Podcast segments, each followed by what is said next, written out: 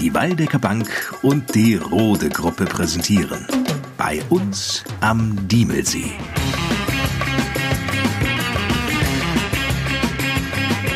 So klingt zu Hause.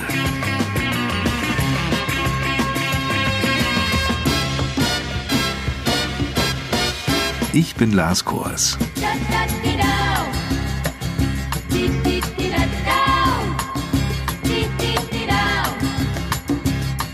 Hallo und herzlich willkommen zu einer Sendung mit vielen Menschen und Geschichten aus den Dörfern der Gemeinde Diemelsee. Heute geht es unter anderem um die Jugendfeuerwehren und einen wahren Weltmeister.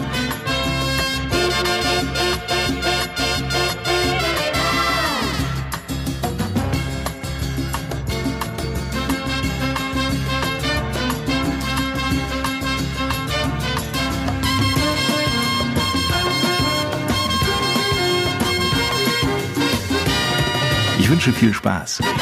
Und einer darf natürlich nicht fehlen, Diemelsees Bürgermeister Volker Becker, der in einer Statistik vertieft zu sein scheint. Nun, was sagen diese Zahlen aus? Die Statistik sagt ein bisschen was über die Übernachtungszahlen und über die Aufenthaltsdauer der Gäste am Diemelsee aus. Und bist du zufrieden als Bürgermeister? Als Bürgermeister bin ich mit den Zahlen sehr zufrieden. Das bedeutet, der Gast nimmt das positiv wahr, dass wir in den vergangenen Jahren auch nicht unerheblich investiert haben, Veränderungen am Diemelsee vorgenommen haben. Und das merken wir jetzt, wir als Kommune, aber insbesondere auch die Beherbergungsbetriebe. Ich habe überhaupt gar keine Vorstellung, wenn es um Größenordnung geht, wie viele Übernachtungen denn da nun berücksichtigt wurden. Wir hatten im Juni 2019 3.305 Ankünfte. Das war eine Veränderung gegenüber dem Vormonat Mai von 45,1%. Und Übernachtungen waren es insgesamt 9.109. Das ist eine Steigerung um 43,6 gegenüber dem Vormonat Mai. Das wird ja nochmal spannend, wenn die Zahlen denn auch noch vorliegen aus Juli und August. Ja, das wird auf jeden Fall spannend, denn der Sommer kommt ja eigentlich noch. Und vom Januar bis Juni 2019 hatten wir insgesamt 11.058 Ankünfte. Das war eine Steigerung von 10%. Wenn man überlegt, da war die dunkle Jahreszeit nicht unbedingt die schöne Jahreszeit, aber ist jedoch sehr positiv angekommen. Die Übernachtungszahlen lagen bei 34.494. Das war eine Veränderung gegenüber dem Vorjahreszeitraum von 11%. Und was erfreulich ist, der Gast bleibt hier im Schnitt 3,1 Tage. Das ist mehr wie in Willingen.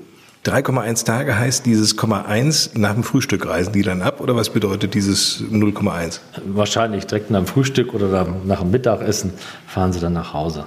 Ist ja ein Durchschnittswert. Aber kommen wir noch mal ganz kurz auf den Diemelsee selbst zu sprechen. In Heringhausen wurde vor 10 Jahren ein Radwanderweg eingeweiht. Ein Riesenprojekt damals. Was war so bedeutungsvoll vor 10 Jahren daran? Wir haben vor 10 Jahren den Radgehweg von Heringhausen zur Staumauer in Helminghausen eingeweiht. Und das war das damals größte Bauprojekt, was hier die Gemeinde Diemelsee gestemmt hat. Das ging aber nicht alleine, sondern nur gemeinschaftlich mit der Stadt Marsberg, aber auch mit dem Landkreis Waldeck-Frankenberg, dem Landkreis Hochsauerland, aber auch dem Land Hessen und dem Land Nordrhein-Westfalen. Und das war wirklich schwierig, alle Partner unter einen Hut zu kriegen. Und das für 2,2 Kilometer neue Fahrbahn, die geschaffen wurde. Aber was viel wichtiger war, 2,2 Kilometer Radgehweg. Denn vorher gab es dort nur die Straße und die war in einem schlechten Zustand und sonst nichts. Also Radfahrer und Fußgänger waren da, ja, wenn sie unterwegs waren, war es schon lebensbedrohlich, muss man sagen. Und Gott sei Dank haben hier alle Partner mitgezogen. Also, ich sag mal, eine super Sache, die wirklich sehr gut gelungen ist und es wird auch heute immer noch sehr gut angenommen. Was auch ja sehr gut angenommen wird offenbar, ist die Möglichkeit, hier in der Verwaltung der Gemeinde Diemelsee ein Schulpraktikum zu absolvieren. Wie sieht denn ein solches Schulpraktikum eigentlich aus inhaltlich? Ja, die Gemeinde Diemelsee stellt ja auch immer Auszubildende jedes Jahr ein für in dem Bereich der Verwaltung. Und damit die Jugend mal reinschnuppern kann, bieten wir auch hier ein Praktikum in der Verwaltung oder in der Touristinformation in Diemelsee an. Wer Lust und Laune hat, einfach mal die verschiedenen Tätigkeitsbereiche kennenzulernen, ist herzlich eingeladen, in den Ferien oder auch während der Schulzeit hier mal für ein paar Stunden oder ein paar Tage ein Praktikum zu machen. Mhm. Man kann sehen, wie in der Kasse das Geld verbucht wird, was ein Bürgermeister so macht oder was im Bereich der Touristinformation, was dort interessant ist, welche Gäste kommen, was haben Gäste für Fragen. Mhm. Man muss Statistiken auswerten oder einfach mal einen Serienbrief anfertigen. Viele kleine Dinge, die einfach für den täglichen Ablauf dazugehören. Kann man auch beim Ordnungsamt entsprechend tätig sein als Schülerpraktikant? Mal so Tickets ausstellen oder so für Falschparker irgendwo in Adorf? Natürlich kann man das auch machen. Im Ordnungsamt auf Spurensuche und kann hier und dort mal gucken, ob Falschparker da sind. Welchen Vorlauf braucht ihr? Wir brauchen nicht viel. So 4-5 Wochen, das reicht. Ja, das klingt wirklich spannend. Wobei die Jugend ja hier in der Gemeinde Diemelsee ohnehin aktiv ist. Sei es nun bei der Landjugend beispielsweise oder auch bei der Jugendfeuerwehr. In der ersten Ausgabe unseres Podcasts haben wir die Kinderfeuerwehr vorgestellt. Jetzt geht es nun in der zweiten Ausgabe bei Florian Diemelsee um die Jugendfeuerwehr.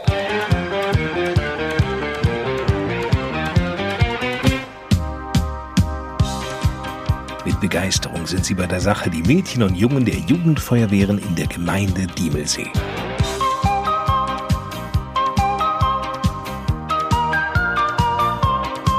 Jana, 15 Jahre, aus Wirmighausen. Also für mich persönlich ist das Schönste, dass wir als Team arbeiten und dass wir auch mal einmal im Jahr so 24-Stunden-Übungen machen. Also wir treffen uns und übernachten auch hier. Dann müssen wir halt auch manchmal mitten in der Nacht aufstehen und dann Feuer löschen oder so einen Keller auspumpen.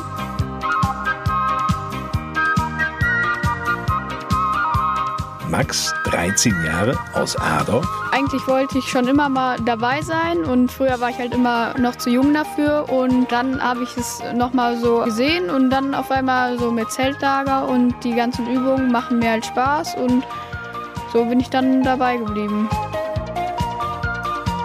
Konstantin, 17 Jahre, aus Wirmighausen. Besonders schön ist der Zusammenhalt hier. Wenn man hier hinkommt, wird man direkt aufgenommen. Ist einfach toll.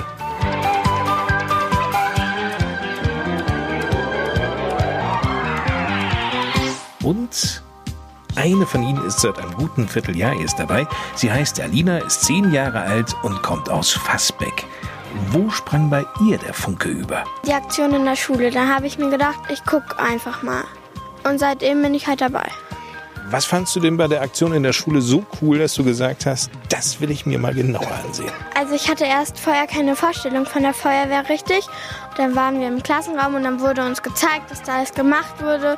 Und dann habe ich und meine beste Freundin uns überlegt, dass wir einfach mal gucken. Die Aktion in der Adorfer Mittelpunktschule ist für Gemeindejugendfeuerwehrwart Andreas Neumann ein ganz fester Termin im Kalender. Wir machen jedes Jahr kurz vor den Ferien eine Aktion in der Schule, wo wir in die 4. Klassen gehen und uns als Jugendfeuerwehr vorstellen, die Kinder da auch praktisch ein bisschen was machen lassen, dass wir neue Mitglieder kriegen. Da erzählen die Jugendfeuerwehrwarte natürlich über die Übungsabende. Eine Attraktion ist jedoch stets das Einsatzfahrzeug vor der Schule, so Andreas Neumann. Letztes Jahr hatten wir einen TSFW aus Schweinsbühl da, davor das Jahr das STLF aus Adorf. Also immer andere Fahrzeuge, dass es nicht langweilig wird. Die Aktion an der Schule soll den Kick geben, mitzumachen. Die Überlegungen gehen, so Stephen Henning, Jugendfeuerwehrwart aus Vasbeck, jedoch noch viel, viel weiter. Viele Kids sind technikbegeistert und wir bei der Feuerwehr haben Rettungsgeräte, was man den Kids mal zeigen können. Und da versuchen wir dann natürlich da das Interesse zu wecken, dass dann halt später, wenn sie dann alt genug sind, den Grundlehrgang zu machen. Und dann hoffen wir, dass sie auch übertreten in die Einsatzabteilung. Das wäre natürlich der Idealfall. Sowohl in der Jugendfeuerwehr in Adorf wie auch der in Vasbeck sind jeweils 7 Mädchen und Jungen aktiv. Da diese Größen jedoch überschaubar sind, üben Adorf und Vasbeck zusammen. Stephen Henning. Es kommt immer drauf an. Meistens in Adorf. Hin und wieder treffen wir uns in Vasbeck. Letztens hatten wir zum Beispiel eine Nassübung gemacht bei uns in Vasbeck. Da haben wir einen kleinen Löschteich. Da haben wir so ein bisschen das Wasser umgewälzt. Die Technik, das selber ausprobieren, das reizt viele Kinder und Jugendliche, ist sich die Adorfer Jugendfeuerwehrwartin Svenja Scheele sicher. Ich glaube, die großen Autos, die vielen Geräte, das Schläuche ausrollen, Wasserspritzen, wie es eben schon so schön gesagt wurde, ist, glaube ich, das Schönste. Was erwartet sie von Kindern, die zur Jugendfeuerwehr kommen? Ja, sie müssen erstmal viel Motivation mitbringen, Teamgeist und müssen auch Spaß daran haben, mit den anderen zusammenzuarbeiten. Und neben dem Spaß dabei, im Team zu lernen, was es bedeutet, für andere da zu sein, sich auf die anderen auch verlassen zu können. Es ist keine neue Erkenntnis, dass die Jugendfeuerwehr prägend für die Persönlichkeitsentwicklung ist. Die mit 14 Mitgliedern größte Jugendfeuerwehr der Gemeinde ist in Wirmighausen. Andreas Figge ist hier Wehrführer und stellvertretender Jugendfeuerwehrwart. Wir hatten in den letzten Jahren einen guten Zulauf und keine Abgänge zum Glück. Wir hatten zu Spitzenzeiten 19 Mitglieder bei uns und haben die auch alle halten können dann in der Einsatzabteilung nachher. Und wir freuen uns, dass wir hier so gesegnet sind mit Kindern, ja. Auch in Wirmighausen wird Woche für Woche geübt, beispielsweise für Wettkämpfe. Wirmighausens Jugendfeuerwehrwart Heiko Ninnemann. Also die ganze Übung für den Wettkampf sieht folgendermaßen aus. Wir müssen die Wasserversorgung aufbauen bis zur Pumpe. Von da aus geht es dann weiter zum Verteiler und dann entsprechend die 3 Abgänge im 1., 2. und 3. Rohr. Jeder Trupp hat dann dementsprechend seine Aufgaben. Und das Zusammenpacken nachher und wieder einräumen gehört ja nun auch dazu. Das gehört dazu und ist auch bei uns kein Problem. Der Spaß an der Sache ist bei den Mitgliedern die Jugendfeuerwehr zu spüren und bei einigen auch der Wunsch, mit dem entsprechenden Alter dann in die Einsatzabteilung zu wechseln. So zum Beispiel bei dem 17-jährigen Konstantin. Ja, den Grundlehrgang habe ich bereits gemacht. Die TM1-Ausbildung, Truppmann 2 sind ja die 40 Übungsabende, die man absolvieren muss. Ja, da bin ich auch schon gut dabei, aber das dauert noch eine Weile, bis das dann auch fertig ist. Die größte Herausforderung besteht seit jeher jedoch darin, junge Leute, die aus der Jugendfeuerwehr in die Einsatzabteilung wechseln, auch zu halten. Andreas Figge. Ja, das ist vor allem bei den jungen Leuten so, die häufig beruflich oder durch Studium in andere Regionen getrieben werden. Wir probieren es eigentlich, bevor dieser ganze Stress im Leben losgeht, dass zumindest schon mal eine Grundlage mit einem Grundlehrgang gelegt wurde und hoffen dann, dass, wenn die Ausbildung fertig ist, alle wieder zu uns zurückkommen. Wir drückten die Daumen. Wer beim Hören jetzt Lust bekommen hat, sich in der Jugendfeuerwehr in der Gemeinde Diemelsee zu engagieren, sollte einfach mal in seinem Dorf nachfragen oder aber eine E-Mail schicken an jugend@feuerwehr-diemelsee.de. Es kommt der Zeitpunkt, an dem denkt jedes Mitglied der Jugendfeuerwehr, wie auch übrigens jeder Schüler, darüber nach, wie es nach der Schulzeit weitergehen könnte. Also Lehre oder Studium, ein Auslandsaufenthalt oder ein freiwilliges soziales oder ökologisches Jahr. Das will ja alles gut überlegt sein. Der Ausbildungsmarkt jedenfalls bietet viele Chancen. In der Region zu arbeiten, beste Weiterentwicklungsmöglichkeiten bietet wiederum die Waldecker Bank. Eine Ausbildung hier ist sehr facettenreich. Das werden wir jetzt hören. Es geht also unter anderem ums Geld.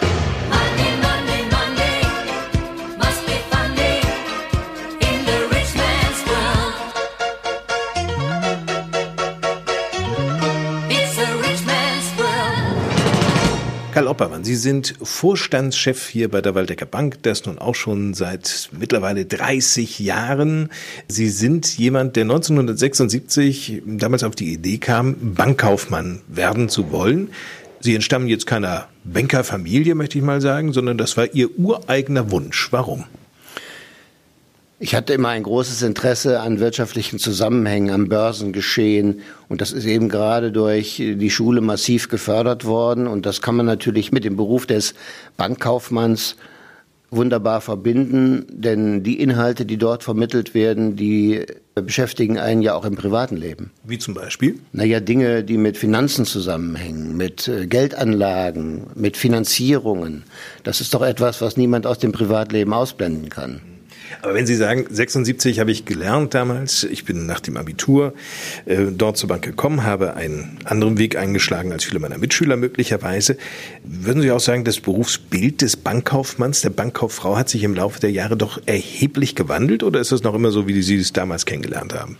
Nein, das Berufsbild hat sich natürlich sehr stark gewandelt. Die Abläufe sind heute in erheblichem Maße EDV-basiert. Während früher die Abläufe doch in sehr viel größerem Maße individualisiert waren und von der Vorgehensweise des einzelnen Mitarbeiters abhängen. Ich glaube, dass wir heute andere Anforderungen auch an unsere Mitarbeiter stellen, deutlich andere Anforderungen, die einfach nicht mehr so sehr voraussetzen, dass sie gut beispielsweise sind in Mathematik und mit Zahlen umgehen können. Heute ist es viel wichtiger, gut mit Menschen umgehen zu können. Jetzt sagen Sie, aber das Wichtige ist, dass man mit Menschen umgehen kann. Das Persönliche ist entscheidend. Ich habe aber den Eindruck gewonnen, wenn ich ehrlich bin, dass gerade im Bankengeschäft die Anonymität doch sehr stark geworden ist. Ich glaube, dass gerade das persönliche Verhältnis zu vielen unserer Kunden uns als Genossenschaftsbank auszeichnet. In vielen Fällen arbeiten wir über Generationen mit Kunden zusammen. Nur wenn man sich versteht und wenn die Chemie stimmt, kann man ein Verhältnis und vor allen Dingen ein Vertrauen zueinander aufbauen. Nun beschäftigt die Waldecker Bank natürlich viele Auszubildende auch. Jedes Jahr bilden sie aus. Wie viele sind das so? Um die 10? Man kann sagen 5 bis 6 in jedem Jahr. Wir haben also ungefähr 15 Auszubildende. Wenn Sie sagen jedes Jahr 5 bis 6, was setzen Sie da voraus bei den Auszubildenden? Wir legen Wert auf Einsatzbereitschaft, Interesse und Neugierde. Wir legen Wert auf Lust auf Arbeit im Team und vor allen Dingen auf Lust an der Arbeit mit Menschen. Wir legen nicht Wert darauf, dass jemand meint, einen Bürojob machen zu wollen. Wenn jemand aktiv ist in einem Verein beispielsweise, in der Freiwilligen Feuerwehr oder in einem Sportverein, dort auch bereits Verantwortung übernommen hat als junger Auszubildender, der sich hier bewirbt, wird sowas auch gewertschätzt? Das ist ein wichtiges Kriterium bei der Auswahl. Wenn jemand beispielsweise in der Jugendarbeit im Sportverein tätig war oder aber auch schon Verantwortung im Vorstand eines Vereins übernommen hat, das wird sehr gern gesehen, ja. Wenn Leute gewissermaßen Netzwerke schon mitbringen in die Ausbildung, dann ist das eine gute Voraussetzung dafür, dass sie mit diesen Netzwerken nachher auch beruflich erfolgreich sein können. Wie sieht denn eigentlich der Ausbildungsalltag aus? Unsere Auszubildenden durchlaufen im Wechsel so alle 6, 8 Wochen verschiedene Ausbildungsstationen. Sie lernen das Berufsbild gewissermaßen in allen Facetten kennen. Sie lernen Geschäftsstellen kennen. Sie sind in der Anlageberatung tätig, im Zahlungsverkehr. Sie lernen den Kreditbereich kennen mit den dortigen Anforderungen. Also im Grunde genommen das ganze Haus. Und auf diese Weise können wir relativ frühzeitig die Auszubildenden auch als wichtige Verstärkungen im Arbeitsalltag betrachten. Die schauen nicht nur über die Schulter, die arbeiten mit. Wir haben auch eine tendenziell älter werdende Belegschaft, sodass erkennbar wird, dass in absehbarer Zeit auch in Schlüsselpositionen erhebliche Veränderungen stattfinden, sodass die Aussichten, nicht nur übernommen zu werden, sondern auch mit Perspektive übernommen zu werden, durchaus als gut zu bezeichnen sind. Wenn jetzt ein junger Mann hier säße, der sich als Auszubildender bewirbt, und zwar Ihnen gegenüber säße, und sagen würde, Herr Oppermann, begeistern Sie mich mal. Nennen Sie mal 3 Punkte, warum ich zur Waldecker Bank gehen sollte. Dann würden Sie wahrscheinlich auch lächeln. Und was würden Sie dem sagen? Wir sind ein nettes Team. Wir verstehen uns noch immer als große Familie. Man kann in unserem Haus was bewegen, weil es nicht verkrustet ist und nicht zu groß und anonym ist. Und die Aufgabe an sich ist interessant. Karl Oppermann war das, Vorstand der Waldecker Bank. Ein Haus wie die Waldecker Bank kennt sich natürlich aus mit Schätzen. Ob nun eine alte Petermann-Dreschmaschine auch dazu zählt? Ich weiß es nicht. Im Hintergrund, da surrt sie bereits vor sich hin. Diese Dreschmaschine ist der größte Schatz des Adorfer Dreschclubs. Alles Weitere nun von dem ersten Vorsitzenden, von Michael Steinhardt, der uns zunächst einmal erzählt, wie es zu dieser Idee, einen Dreschclub in Adorf zu gründen, überhaupt kam. Ja, also 1987 hatten einige Mitglieder die Möglichkeit, diese Petermann-Dreschmaschine im Nachbarort zu erwerben für 2 Kisten Bier. Ach, und daraufhin ist der Dreschclub gegründet worden. Wer wollte die denn loswerden? Und da war ein Bauer, also es sind viele von diesen Maschinen, sind zur damaligen Zeit, die standen im Weg rum, die sind entweder sind die Fahrgestelle verwendet worden als Strohwagen oder sie sind einfach warm saniert worden. Da ja viele jetzt, die uns hören, das Bild nicht vor Augen haben, schreib sie doch mal. Ja, also wir haben die sehr aufwendig restauriert, da sind über 1000 Stunden Arbeit drin, da ist so ziemlich alles dran auseinander gewesen und ist neu lackiert worden, der Siebkasten ist instand gesetzt worden und alle möglichen Dinge sind halt gemacht worden an der Maschine. Wie sieht sie denn aus? Na, also sie ist in einem rosa Rotton gestrichen. Und die Schriftzüge sind alle neu wieder hergestellt worden. Die Typenschilder sind saniert worden und. Die Maschine ist tatsächlich zum Dreschen im Einsatz gewesen. Damals hat man das Getreide gebindert und dann hat man das nach Hause gefahren in die Scheunen. Und wenn dann gegen Herbst mehr Zeit war, dann wurde auf der Scheune so eine Dreschmaschine aufgebaut und wurde gedroschen. Hinten ist eine Presse mit angebaut. Dann ist das Stroh, was da rausgekommen ist, quasi direkt wieder auf den Boden gefördert worden. Und vorne wurde das Getreide in Säcke abgesackt und das haben die wieder auf den Körnerboden getragen. Von wann ist diese Dreschmaschine? Das ist circa so 1950 gebaut, eine der letzten. Da gab es aber auch schon die ersten Mähdrescher. Mhm. Ich bin selber Landmaschinenmechaniker und wenn man diese alte Technik einmal im Einsatz gesehen hatte und wenn sie läuft, das ist einfach faszinierend. Wo kann man denn dieses Gefährt jetzt noch sehen? Also die Maschine ist hier im Umkreis ab und zu mal auf Dorfjubiläum im Einsatz, auf Oldtimer-Ausstellungen und auf dem Dreschfest, was wir immer veranstalten, so alle 5 Jahre. Womit zieht ihr denn dieses Ding? Also normalerweise betreiben wir die Maschine auf so einem Dreschfest immer mit einem Lanz Bulldog. Weil das ist einfach der Klang dieses Schleppers, das ist was für sich. Mhm. Ne? Und wenn wir hier im Ort, wenn sie mal Probe laufen, dann haben wir meistens einen 30er Deutz davor. Aber das ist ja auch schon ein Schätzchen. Ja. Ziel ist die Erhaltung alter Landmaschinen. Wir machen also einmal im Jahr eine Fahrt. Wir haben sonst immer hier an dem Adorfer Viehmarkt auch teilgenommen und ab und zu halt einmal im Jahr oder alle 5 Jahre unser Dreschfest und dann wiederum auch ein Kartoffelfest. Und immer dazu haben wir immer gewisse Maschinen, die wir restauriert haben. Wir haben mal angefangen, also wo ich 2009 Vorsitzender geworden bin, da waren wir so 25 Mitglieder. Momentan sind wir über 66. Das heißt, also Nachwuchssorgen habt ihr nicht? Nein, das funktioniert eigentlich ganz prima auf diesen Festen und so. Da kriegt man immer wieder neue Mitglieder und die Jugend binden wir auch immer ein. Die kommen immer von jung auf mit dabei und die haben alle Spaß, mal mit auf dem Trecker zu sitzen und mal die Maschine laufen zu sehen und das funktioniert an sich ganz gut. Der Dreschclub Adorf und seine Schätze. Schätze in Form von Medaillen hat der Mann, den wir gleich hören werden, reichlich. Jetzt werden Erinnerungen wach.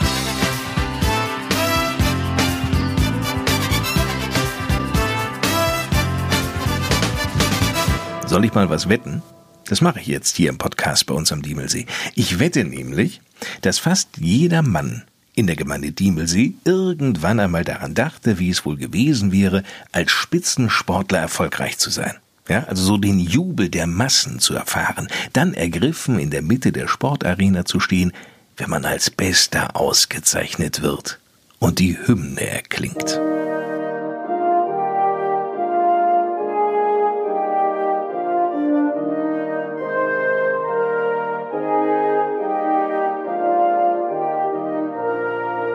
Aber mal ganz ehrlich, nur wenigen ist das ja vergönnt.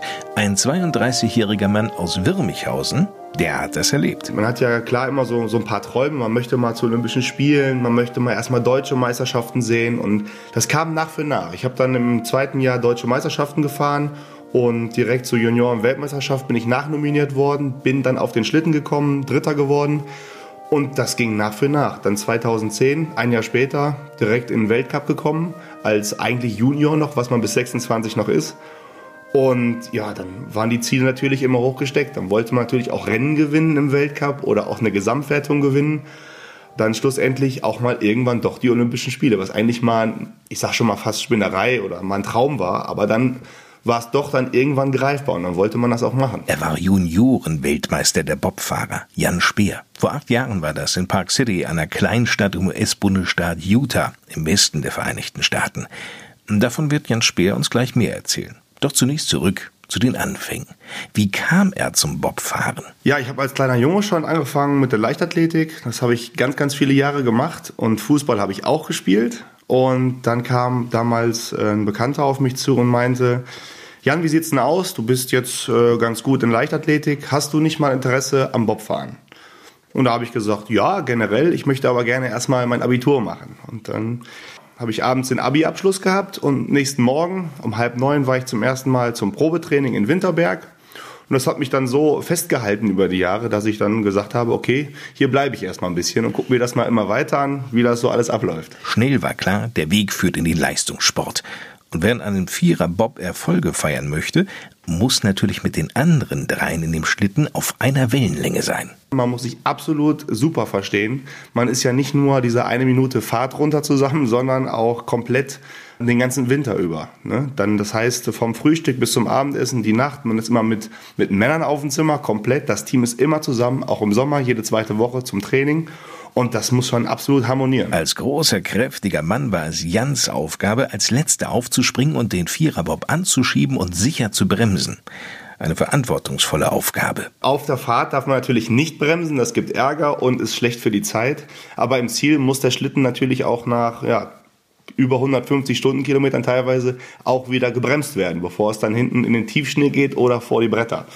Da muss man schon ein bisschen aufpassen. Und dann im Frühjahr 2011 sein größter Erfolg. 2011 habe ich in Park City in den USA mit dem Team Arndt aus Oberhof die Goldmedaille bei den Junioren-Weltmeisterschaften erringen können. Fortan rissen die Auszeichnungen nicht ab. Mehrfache Top-3-Platzierungen, einen Weltcup-Sieg in St. Moritz und ich glaube sogar nachher der Weltcup-Gesamtsieg in der Zweier- und Vierer-Kombinationswertung. Den Moment, als Jan bei der Weltmeisterschaft Gold holte, wird er nie vergessen, sagt er. Ein unbeschreibliches Gefühl, das fast noch getoppt wird von seiner Ankunft zu Hause in Wirmighausen. Wir haben hier bei uns eine Schützenhalle und dann wurde mir abends gesagt, hey Jan, wir müssen mal ganz kurz zur Halle fahren, komm einfach mal mit. Ich bin ins Auto gestiegen und da war die ganze Halle brechend voll. Kinder bei uns aus der Leichtathletik von der Ecke Diemelsee standen mit Deutschlandfähnchen da und ja, viele vom Landkreis waren da, vom Sportkreis und der Bürgermeister war da und die haben mich einfach herzlich empfangen da hinten. Es war einfach so eine ganz, ganz tolle Überraschung für mich. Vor 3 Jahren entschied sich Jan Speer, mit dem Leistungssport aufzuhören. Er hat klare Ziele, die er bereits während seiner aktiven Zeit als Bobfahrer verfolgte. Ja, ich habe jetzt während des Leistungssports an der Uni Kassel Lehramt studiert und habe jetzt das erste Staatsexamen fertig. Wollte aber immer hier wohnen bleiben. Das habe ich auch gemacht. Jetzt bewerbe ich mich für die Referendariatsstelle und muss dann versuchen oder möchte auch gerne, dass ich hier bei uns irgendwo in der Gegend wieder unterkomme, dass ich hier auch bleiben kann. Irgendwann wird Jan Speer Schülern unvergessen bleiben, nämlich als Lehrer. Für uns, die wir ihn nicht im Unterricht erleben werden, ist es sein Sieg im Viererbob, als er bei der Junioren-Weltmeisterschaft in Park City in den USA Gold holte. Das war am Abend des 6. Februar 2011, an einem Sonntag. As time goes by. Auf der Suche nach den Lieblingsorten der Menschen in der Gemeinde Diemelsee sind wir nun in Flechtdorf angekommen. Unweit des Klosters gibt es die Klosterteiche. Nicht der erste im Dorf ist der schönste Platz für die Walters, sondern der Teich dahinter. Warum denn ausgerechnet der, Herr Walter? Ja, man ist hier etwas weg vom Ort. Die Menschen sind 100 Meter weg, 300 Meter weg. Man hört eigentlich nur die Vögel singen hier, sieht aufs Wasser. Wenn man Glück hat, sieht man ein paar Enten. Das ist hier eine Idylle, ist das hier. Das ist ein schöner Platz einfach zum Relaxen, zum Ausruhen. Dieser Platz hat es Ihnen, Frau Walter, ja auch besonders angetan. Warum? Ja, zu jeder Jahreszeit ein anderes Bild. Im Sommer blühen die Seerosen, was ist da vorne? Lilien.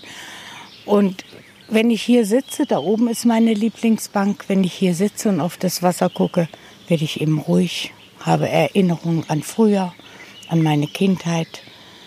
Hier bin ich zu Hause. Welche Erinnerungen kommen denn bei Ihnen dann hoch? Ja, zum Beispiel, früher gab es auch in beiden Teichen ganz viele Karpfen. Und im Herbst, als das Hospital noch landwirtschaftlich genutzt wurde, wurden die Karpfen gefangen. Und das war immer ein Spektakel. Aber da musste man mit dabei sein. Man war dreckig von oben bis unten, aber es gehörte einfach dazu. Dann sind wir hier auf den Teichen Schlittschuh gelaufen. Im Sommer dann Schnitzeljagd, wenn wir Geburtstag hatten. Das musste natürlich hier oben stattfinden, weil man ja wunderbar hier rumlaufen kann. Es ist nicht so weit weg vom Dorf, also man war dann trotzdem noch so ein kleines bisschen behütet. Konnte man denn hier auch baden? Ja, haben auch Leute gebadet, aber da muss man ja mutig sein. Heute würde es, glaube ich, keiner mehr machen. Es ist kalt, ne? Kalt, ja, es ist ja, kommt oben aus den Bergen das Wasser. Ja, und dann passiert es ja, dass dann Algen unten im Wasser sind oder ein Fisch mal ganz dicht an die Füße kam. Also das gehörte auch dazu. Dass so ein Karpfen mal andockt quasi. Genau. Herr Walter, wir haben ja gerade von Ihrer Frau schon gehört, also gerade die Karpfen, die spielen hier schon seit jeher eine ganz große Rolle. Kann man die denn angeln?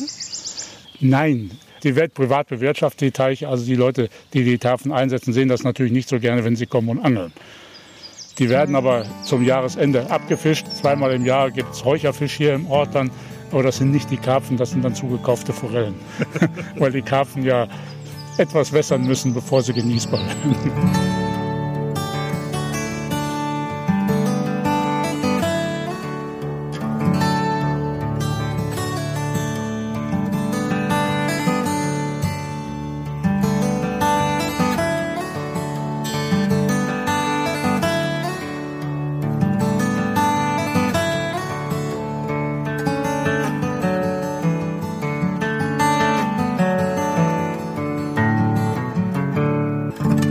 es darum geht, sich für den Erhalt der St. Johannis Kirche in Adorf zu engagieren, ist das für Claudia Preising eine Herzensangelegenheit. Ja, aber wahrscheinlich ist es gerade das. Nämlich, dass ich hier getauft bin, dass wir alle unsere Familienfeste hier gefeiert haben. Meine Eltern haben hier geheiratet, haben hier Silberhochzeit gefeiert, ihre goldene Hochzeit. Wir haben auch Trauerfeiern hier gefeiert. Also es ist die Verbindung auf jeden Fall über die Feste, die man in der Familie hat. Claudia Preising stammt aus Adorf. Die evangelische Kirche sei für sie ein Stück Zuhause. Ähnlich empfindet es auch Ulla Küthe. Die Bedeutung liegt darin, dass meine Kinder hier getauft worden sind. Wir haben Kindergottesdienst hier gefeiert. Ich gehe hier in den Gottesdienst. Das ist meine wirkliche Heimatkirche, in der ich mich zu Hause fühle und ich viele gute Begebenheiten und Erlebnisse auch mit verbinde. Gottesdienste, die mich angesprochen haben. Wie gesagt, Kindergottesdienste früher oder Freizeiten, Bibelstunden mit den Kindern, das war immer sehr schön und sehr bereichernd. Und aufgrund dieses engen Bezuges zu dem mittelalterlichen Gebäude, das aus einer dreischiffigen Pfeilerbasilika besteht, setzen sich die beiden Frauen dafür ein, dass diese Kirche nicht verfällt. Mit diesem Anliegen sind sie nicht allein, keineswegs. Gut 60 Mitstreiter haben sich im Förderverein Evangelische Kirche Adorf zusammengeschlossen. Ulla Küthe ist die Vorsitzende, Claudia Preising ihre Stellvertreterin. Das Land Hessen fördert den Erhalt der Kirche. Aber warum ist dann dieser Förderverein dennoch notwendig? Auf diese Frage entfährt Ulla Küthe nur ein... Oh. Um dann weiter auszuführen. Der Förderverein, den muss es geben, sonst hätte hier diese Renovierung überhaupt nicht stattgefunden. Sie hat ja auch nun erst angefangen. Wir haben kräftig gesammelt über 10 Jahre, haben fast 100.000 € gesammelt. Und das war der Grundstein, dass die Renovierung überhaupt angefangen hat. Das wird über 1 Million kosten letztendlich, wenn das mal fertig ist, weit über 1 Million. Und diese über Millionen Euro muss man natürlich zusammenbringen. Und wir haben den Grundstein gelegt, dass es überhaupt angefangen hat. Und wir haben, wenn Sie sich hier umschauen, wir haben ein wunderschönes Kirchenschiff, was jetzt sehr scheppig aussieht. Der Putz blättert ab und da wäre die Renovierung so schön, wenn es weitergehen würde, aber da fehlt das Geld für. Wahrlich eine beeindruckende Summe, die die Mitglieder des Fördervereins der Evangelischen Kirche Adorf bislang sammelten. Gäbe es diesen Verein nicht, Claudia Preising? Da wäre wahrscheinlich nicht allzu viel passiert und das wäre dabei geblieben, dass man wahrscheinlich Stückwerk betrieben hätte und immer nur das gemacht hätte, was unbedingt notwendig ist, weil es ja von der Landeskirche für die Innensanierung keinerlei Zuschüsse mehr gibt, sondern das in der Eigeninitiative der Gemeinden liegt. Alles andere als eine einfache Situation, zumal, wie wir schon hören konnten, noch viel Geld bis zum Ende der Sanierung fehlt. Ein steiniger Weg, aber Ulla Küthe. Es gibt immer wieder Menschen, die eine Idee haben, die auch irgendwas machen. Zum Beispiel hat jemand mal eine Krippe gebaut und hat gesagt, die könnt ihr versteigern, solche Geschichten. Oder es wurde gebastelt oder Frauen backen Kuchen.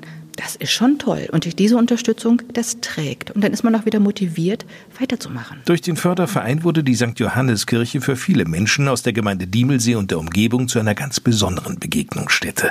Claudia Preising. Es geht natürlich erstmal darum, Gottes Wort zu verkündigen hier in diesem Gebäude, was mir natürlich als ehrenamtliche Lektorin auch mit am Herzen liegt. Aber letztlich geht es auch darum, dieses Gebäude als Mittelpunkt des Ortes zu etablieren. Und da ist für mich immer so eine schöne Geschichte, die wir schon seit Jahren machen, das Kabarett zum Tag des offenen Denkmals. Weil ich glaube, das zeigt einfach, eine Kirche ist nicht dieses starre Gebäude, was man nur zu einer Gelegenheit nutzen kann, sondern man kann es zu vielen Gelegenheiten nutzen. Denn wir hatten sogar schon auch einmal eine Modenschau in der Kirche. Und ich denke, dann ist alles erlaubt inzwischen, was der Kirchenvorstand dann natürlich vorher absegnen muss. Also so eine Modenschau in der Kirche, es ging aber nicht um unterschiedliche Talare. Nein, das war es nicht. Es war eine, jetzt musst du mir helfen. Ich glaube, da waren so die Jahrhunderte waren. Ich hatte das gelesen. Das war anlässlich eines auch Dorfjubiläums. Da gab es eine Modenschau über verschiedene Jahrhunderte und dann habe ich die angesprochen, die haben dann tatsächlich ihre alten Sachen wieder rausgeholt, die schon eingepackt waren und haben sich auf den Weg gemacht, jung und mittelalt, also auch ganz junge Kinder und Mädels und Jungs und Jugendliche. Das war richtig klasse und haben hier eine Modenschau gemacht und die hatten alle richtig viel Spaß und das war wirklich ein tolles Ereignis. Solche besonderen Veranstaltungen sind es denn auch, die viele Menschen in die St. Johanniskirche locken. Der Kabarettabend beispielsweise, den der Förderverein Jahr für Jahr in der Kirche veranstaltet, hat schon eine kleine Tradition. In diesem Jahr findet er bereits zum 9. Mal statt. Frank Sauer wird am Freitag, den 6. September um 20 Uhr in diesem Rahmen mit seinem Programm mit Vollgas in die Sackgasse zu Gast sein. Und am Tag des offenen Denkmals, 2 Tage später, also wir sprechen jetzt von Sonntag, dem 8. September, hat nicht nur die St. Johannis Kirche geöffnet, nicht nur der 30 Meter hohe Turm mit den 4 Glocken kann besichtigt werden, nein, es gibt noch einen besonderen akustischen Genuss. Der Schentichor aus Heringhausen tritt um 13 Uhr in der St. Johannis Kirche auf. In der Pause gibt's passend zum Schentichor Matjes, eben was ganz Besonderes. Und von solchen ehrenamtlichen Aktivitäten des Fördervereins profitiert letztlich auch, so Ulla Küthe, die evangelische Landeskirche. Ich denke ja, weil man verbindet unseren Förderverein schon auch mit Kirche. Und ich denke, wir haben viele positive Sachen veranstaltet. Und man wird mehr wahrgenommen, man kommt mehr in den Fokus. Ich denke schon, dass sich das positiv auf Kirche in Anführungsstrichen insgesamt auswirkt. Der Förderverein Kirche Adorf freut sich über jedes neue Mitglied. Für einen Mitgliedsbeitrag von nur 2 Euro im Monat wären auch Sie dabei. Man darf mehr geben. Natürlich. Infos gibt's auch im Netz unter förderverein-kirche-adorf.de. Die meisten von uns werden von dem Steinbruch zwischen Adorf und Padberg bestimmt schon irgendwann einmal gehört haben, waren vielleicht selbst bereits schon einmal dort. Die Anlagen im Steinbruch, die gehören der Firma Rode. Die hat ihren Hauptsitz 20 Kilometer vom Steinbruch entfernt in Korbach-Meininghausen. Und als Heinrich Rode, das war der Firmengründer, am 1. April 1888 loslegte, da war dieses Unternehmen ausschließlich auf Tiefbau spezialisiert. Und seither sind aber nicht nur über 130 Jahre vergangen, auch hat die Firma noch weitere Felder inzwischen für sich erschlossen, denn neben dem Tiefbau spielen mittlerweile auch der Straßen- und Gleisbau ganz wichtige Rollen. Rode wuchs und wuchs also. Längst gibt es nicht nur Rode in Korbach, sondern auch in Kassel und in Erfurt. Und so wurde aus diesem Unternehmen eine große Unternehmensgruppe mit inzwischen 470 Mitarbeitern. Einer von ihnen ist Stefan Trachte. Ich kann mich noch sehr gut daran erinnern, dass der damalige Geschäftsführer, Herr Peter, zu mir gesagt hat: Junge, du musst einfach nur mitbringen Pünktlichkeit und dass wir uns auf dich verlassen können und dann wird das schon was bei Rode. Diesen aufmunternden Satz, den hörte Stefan Trachte übrigens vor 28 Jahren. Und der damalige Geschäftsführer, der sollte auch recht behalten, denn für Stefan Trachte wurde es was bei Rode. Der Mann steht immerhin seit 2014 an der Spitze der Unternehmensgruppe. Stefan Trachte stammt aus dem Waldecker Land und will ja auch nicht weg. Das liegt natürlich nicht nur an seinen waldeckischen Wurzeln. Womit hat das denn sonst noch zu tun? Natürlich mit den Mitarbeitern. Wir bekommen immer wieder auch die Kinder unserer Mitarbeiter, die dann wieder bei uns anfangen. Wir merken, dass es hier im ländlichen Raum wirklich einfacher ist, auch Auszubildende zu gewinnen. Und in den Städten wird es einfach immer schwerer. Und was man auch nicht unterschätzen darf, hier haben Sie eine politisch ruhige Lage. In den Städten ist es doch immer wieder dieser Wechsel, wo man nicht eine Sicherheit hat, was man da eigentlich treibt und wie man wächst und was man aufbaut. Ganz wichtig in seinem Job als Geschäftsführer der Rohde-Gruppe seien auch Courage, Weitblick und vor allem Mut. Ja, natürlich. Sie müssen sehen, wir machen einen Gesamtumsatz von 80 Millionen Euro und da sind natürlich oft Entscheidungen, die mit Risiko behaftet sind. Wir entscheiden jeden Tag über Submissionen. Wollen wir diese Bauaufträge, zu welchem Preis? Und da müssen Sie natürlich auch schon, auch Mut haben. In den 5 Jahren, die Stefan Trachte die Rohde-Gruppe leitet, kamen 100 neue Mitarbeiter dazu. Am Ende seiner Pläne sieht er sich noch lange nicht. Ich gehe davon aus, dass wir tatsächlich in den nächsten Jahren auch noch ein wenig wachsen werden. Dass wir uns vielleicht in Nischen bewegen, wo nicht jeder ist. Und zu viel möchte ich hier jetzt aber auch wirklich nicht verraten. Die Ideen gehen diesem Mann nicht aus. Stefan Trachte strahlt dabei eine große Ruhe aus. Der Mann an der Spitze der Rohde-Gruppe freut sich über jedes Projekt, wie gerade einen 400 Millionen Euro Auftrag an der A7 in Südniedersachsen. Freude aber nicht nur über den 4 Jahre währenden Bauauftrag an der A7. Und auch an Standorten wie Adorf, Diemelsee, dass wir da komplett neue Anlagen haben und einfach dieses Unternehmen für die Zukunft vorbereitet haben. Und ich glaube, da sind wir einfach sehr, sehr gut aufgestellt. Eine ganz wichtige Rubrik unseres Podcasts bei uns im Diemelsee, so klingt zu Hause, ist natürlich das Thema Kochen. Diemelsee kocht auf. In der ersten Folge stellte Karin Pollmann uns den Ofenkuchen vor. eine leckere Sache, wie jeder, den ich bisher habe fragen können, bestätigte, insbesondere auch Volker Becker. Heute geht es nun bei Lydia Biederbick um den Waldecker Eintopf. Kannst du dir darunter was vorstellen? Waldecker Eintopf wird wahrscheinlich was Schönes aus dem Garten sein, ja, mit ein bisschen Fleischeinlage drinne. Ja. Und eine schöne, kräftige Brühe dazu. Also das wird schon schmecken. Das wird auch schmecken. Und dazu kommt noch Blumenkohl. Hey Landfrauen, Country Girls, die laden ein, schaut in die Küchen rein. Hey Landfrauen, die kochen auf, sind Powerfrauen, die haben wir drauf. Biederbick, wenn ich sage, es gibt Rezepte, die kennt man fast solange man lebt, dann trifft das auf dieses Rezept, um das es jetzt geht, auf jeden Fall für Sie schon zu, oder? Ja, ich habe das in der Fachschule kennengelernt. Den Waldecker Eintopf. Genau. Was das mit Waldeck zu tun hat, weiß ich nicht, ob damals für die Kreation ein Name fehlte oder weil man vielleicht die Zutaten doch fast alle im Haus hat. Ich kann es nicht sagen. Ich habe es so kennengelernt und koche es immer noch gerne, weil es die Familie auch gerne isst. Wenn es die Familie generationsübergreifend gerne isst, dann ist es in der Tat ein Riesenhit. Ja, das hat die Schwiegertochter heute noch gesagt, als wir darüber gesprochen haben. Das mag ich gerne. Und die Kinder essen es auch, vielleicht auch, weil das Gemüse so ein bisschen versteckt ist oder ein bisschen rosa aussieht durch die Tomaten. Ich weiß es nicht. Erzählen Sie, was haben Sie alles dabei? Ja, ich habe also Blumenkohl dabei, ich habe Zwiebeln, ich habe hier den durchwachsenen Speck, ich habe rote Wurst und ich habe Reis und Tomaten. Dann nehme ich die passierten, das geht viel schneller und die sind auch oft intensiver. Ich nehme erst den durchwachsenen Speck und würfel den. Der kommt dann schon in den Topf und wird ein bisschen ausgelassen. Macht das aber, stell die Platte praktisch erst an, wenn ich die Zwiebeln schon gewürfelt habe. Sonst ist der Speck schwarz und die Zwiebeln sind noch nicht fertig. Würfel die Zwiebeln und die Zwiebeln, das sind recht viele, also 500 Gramm. Und dann, wenn die Zwiebeln glasig sind, kommen die anderen Zutaten dazu. Den Blumenkohl in Röschen zerteilt und dann gieße ich die pürierten Tomaten darüber. Dann kommt der Reis dazu. Ganz, ganz wichtig, die rote Wurst in Würfeln. Aber der Reis ist ja dann noch körnig. Ja, das ist ja alles noch roh. Und ein bisschen nachwürzen kann man immer noch. Salz und Paprika kommt dran. Vielleicht etwas Brühe, nicht nur Wasser. Vielleicht so ein Mittelding. Wie viel Wasser nehmen Sie?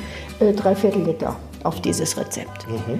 Deckel rauf und dann schmorgelt das vor sich hin. Halbe Stunde, höchstens 40, 45 Minuten, aber braucht es meistens eine halbe Stunde. Dann hat sich der Reis richtig vollgesogen. Ja, also das ist kein Eintopf mit einem Löffel zu essen, wie Sie jetzt meinetwegen eine Erbsen- oder Linsensuppe oder sowas haben, sondern ein Eintopf richtig mit einer Gabel.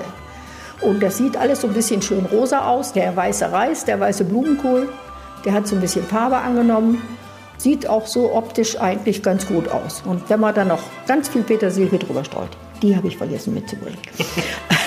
Die wollte ich noch holen. Dann ist das auch optisch schön und dann kann schon gegessen werden. Und Sie brauchen keine Kochsahne, nichts dazu? Nein, ist ein ganz einfaches Rezept.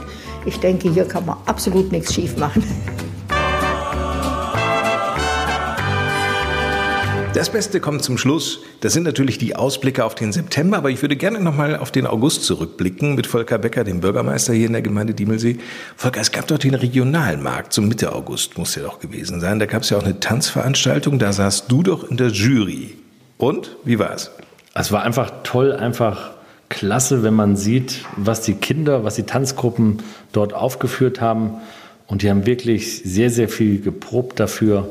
Und es war eine klasse Leistung, was dort vorgestellt wurde. Es waren viele Eltern, Großeltern, aber auch ein eigener Fanclub dabei. Also man muss sagen, das muss wiederholt werden. Und was gibt's im September? Am 6.9. haben wir um 20 Uhr in der evangelischen Kirche in Adorf ein Kabarett. Am 7.9. ist Tag des offenen Denkmals. Das findet im Kloster Flechtdorf ab 11 Uhr und in der evangelischen Kirche in Adorf ab 11.30 Uhr statt. Dann haben wir in Heringhausen auch am 7.9. von 19 Uhr bis 22.30 Uhr im Erlebnisbad ein Candlelight Swimmen. Am 8.9. feiert der DRK Ortsverein Benkhausen sein 100-jähriges Jubiläum ab 14 Uhr im Höpperweg. Leider keine Gründungsmitglieder dabei, wahrscheinlich zumindest. Nein, sind keine dabei. Aber Gäste sind herzlich willkommen. Ja. Und gibt es denn noch irgendein Highlight, wo du sagst, also darauf müssen wir auf jeden Fall eingehen, jetzt so Mitte des Monats oder Ende des Monats? Wir haben am 28.09. eine geführte Wanderung am Ufer des Zechsteinmeeres. Eine sicherlich sehr interessante und über 3 Stunden führende Wanderung. Treffpunkt ist am Parkplatz am Glockenturm in der Ortsmitte um 14 Uhr. Gäste sind herzlich willkommen. Ja, also es lohnt sich auch im September, die Gemeinde Diemelsee in jeder Hinsicht zu erkunden. Herzlichen Dank, Volker Becker. Das war die 2. Ausgabe unseres Podcasts bei uns am Diemelsee. So klingt zu Hause. Mein Name ist Lars Cohrs. Uns allen eine schöne Zeit und wenn Sie mögen und nichts dazwischen kommt, dann gibt's ein Wiederhören am 1. Oktober zur 3. Ausgabe. Bis dahin. Tschüss.